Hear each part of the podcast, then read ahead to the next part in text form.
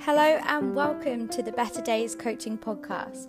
The aim of this podcast is to give you guidance, advice, tools, and techniques in the hope that with better understanding and more knowledge, you're able to reach your physique goals whilst maintaining a good relationship with food and your body. I'm Daisy, and if at any point you'd like to know more about working with me, then all the information you need will be in the links in the podcast bio, or you can always send me a message. So, without further ado, let's get into the episode. Hey guys, and welcome to today's episode, which I've actually broken down into two episodes because this topic that we're talking about today is something that I feel very passionate about and I can go on and on and on about it. So I'm trying to make it much more bite sized for you and kind of breaking it into two parts. So we are talking about the how important it is to know your cycle. And we are definitely not taught enough about this in schools or when you're young.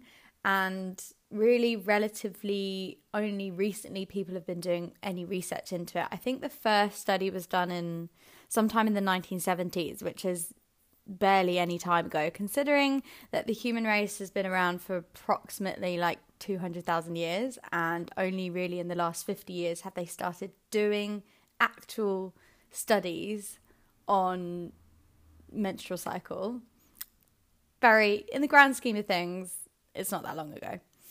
I didn't care about my cycle at all because I didn't really know why I should for a long time, I just didn't see the importance. And I think I only really started tracking it when I got a Fitbit. So that kind of got me into tra- tracking it because then I just tracked the day that I started and how the lo- long the cycle was.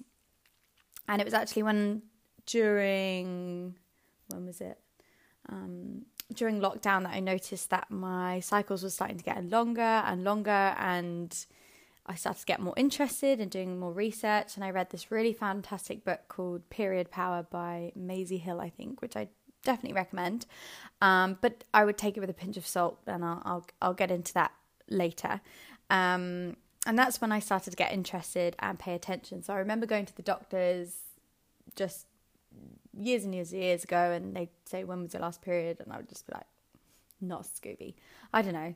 But now everything has changed, and I'm about to explain to you why it is so important to know your cycle and also how empowering it can be for you and how it just really helps to manage it.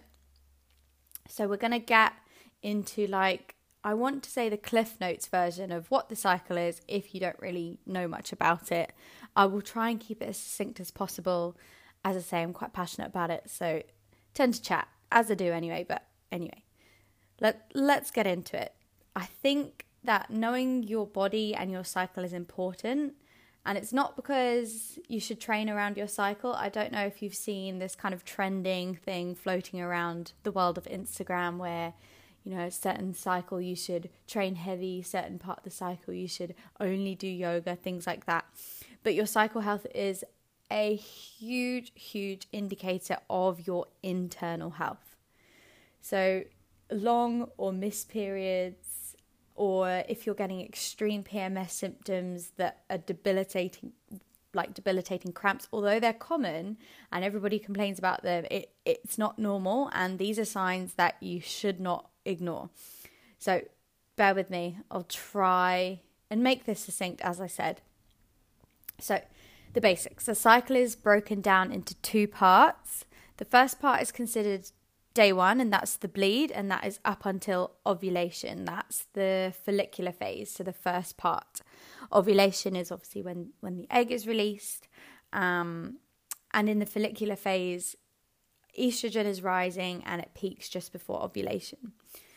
And after ovulation, progesterone starts to rise, and this is your luteal phase, which is we all know and love as our PMS time. Um, so if you do experience symptoms, it's normally in this second half of the cycle, which is the luteal phase. So in this half, the progesterone rises, and then just before you have day one and come back to the beginning again, the progesterone will start to drop off, and the lining will shed, and Thus, the cycle begins again. I'm going to go over because we've heard, probably heard that 28 days is how long your cycle should be. And that is the average, but it is not exactly common. And just because you don't have a 28 day cycle doesn't mean you don't have a healthy cycle. So, from the research that has been done so far, I'm going to talk through a healthy cycle checklist. And I will also do a post on my Instagram as well. So sometimes if you're a visual learner, that can help. So a healthy cycle should be 24 to 34 days in length. It should be relatively regular. So we're not all robots and not all like clockwork. It's not going to come on the same number of days each time. However, it should be kind of roughly around the same window. Um, the the bleed should be three to seven days, and it shouldn't be excessively heavy and it shouldn't be excessively light. The first half of your cycle, the follicular phase, so before ovulation, healthy time is between 10 and 23 days, and the luteal phase, uh, which is the second half, is 9 to 14 days, and that's a healthy length for the luteal phase. So, how do we know not just how long our cycle is, but how long our follicular phase and our luteal phases. It's really simple, and this is something as soon as I get my, as soon as I sign up any client who is female, obviously, and um, we start one to one coaching, this is something that I insist that we do, and it's start to track your cycle. Really easy. All you need is a thermometer and somewhere that you can write down your temperatures. So it can easily be done on the Apple Health app, um, or I'm sure there's other health apps, and you can use things like Flo or Natural Cycles, or there's one called Daysy. Um, there's plenty out there. Some are free and some are paid. The Apple Health is good, but you can't note. You can only just put your temperatures. You can't uh, make notes on symptoms or anything like that. So you want to take your waking temperatures. So start on day one of your cycle just before you get up and move anything, just straight away as soon as you wake up. If it's a time that you normally wake up, take your temperature. So you want to aim for the same time every day. If you can't get the exact same time, aim for like an hour window. So say if your alarm goes off at seven, maybe it's between half past six and half past seven, but anything after that wouldn't really be a true reading because depending on your sleep cycle, um, our body temperature will rise and fall at certain different points. So we want to try and get that same time each day. And when you start tracking, you'll notice it should be quite similar. And then once the egg is released after ovulation, there should be an increase in temperature. So this will be about 0.3 to 0.5 degree temperature change. And that's how you know you've entered the luteal phase. You know you've ovulated just a side note, you can be fertile five days before this point and one day after. So if you are regular, this is as natural cycle, that's how it works. You kind of know when you should be avoiding uh, if you don't want to get pregnant or when you should be doing it if you do want to pre- get pregnant.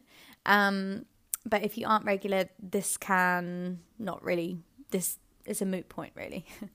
Um, but taking note of your temperatures will show you how long each phase is.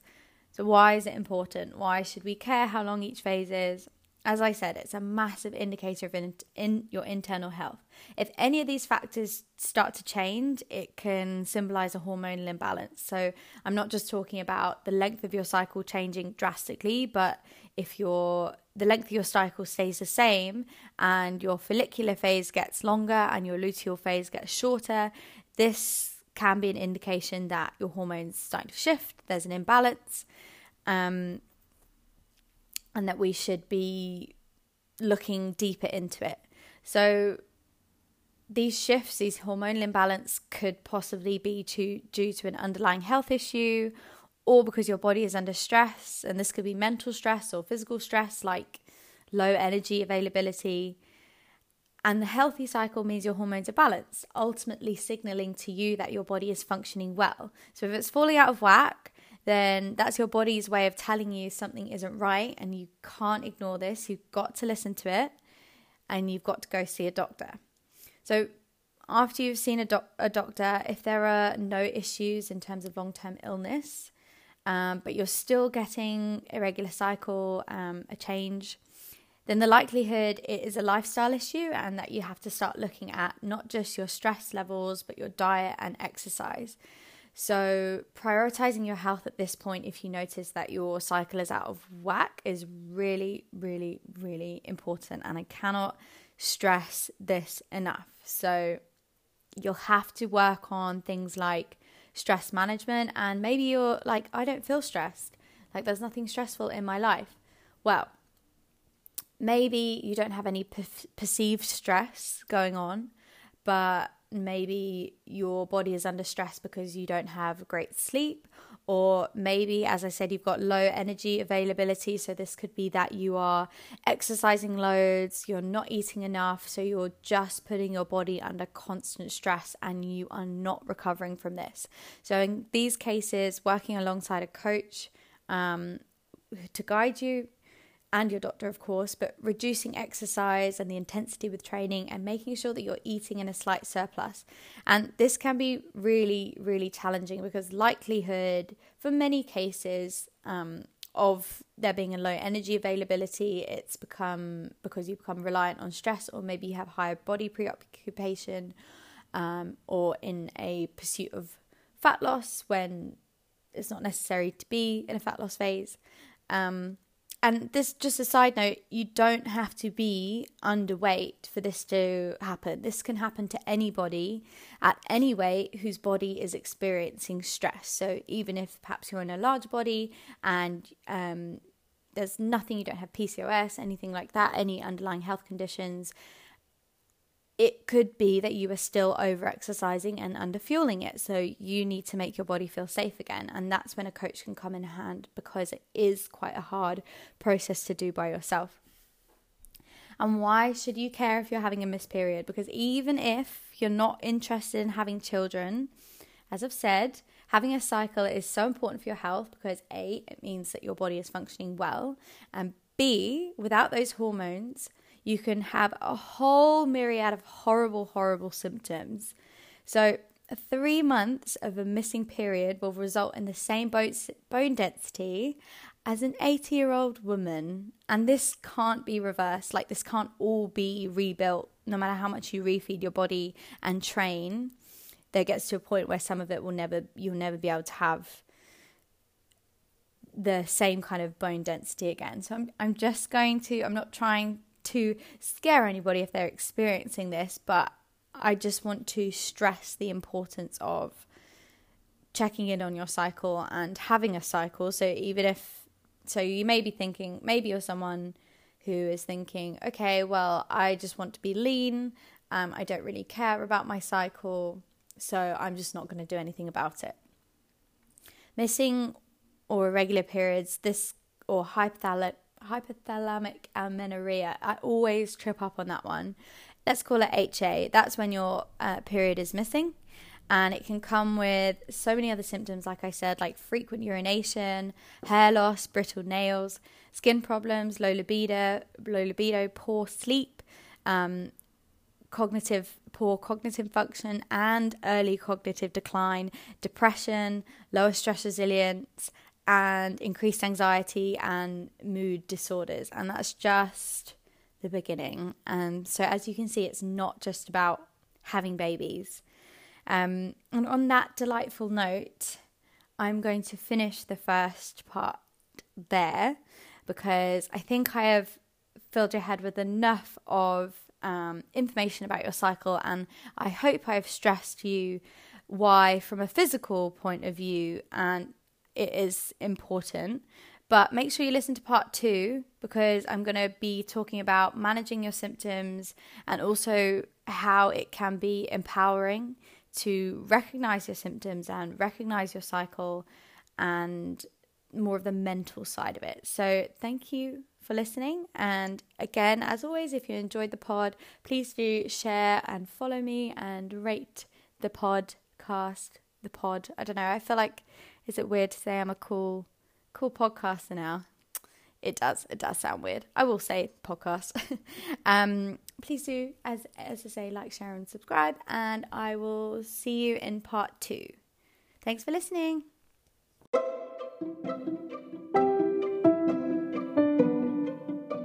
Thank you for your time and attention. I appreciate it because your time is valuable. If you want to know more about working with me, head to the links in the podcast bio. And if you enjoyed this episode and found it useful, I'd love to hear from you. So please tag me in your stories at better.dais.coaching or you can shoot me a message. And if you know anyone who might benefit or enjoy this episode, why not share it with them? Thanks, guys!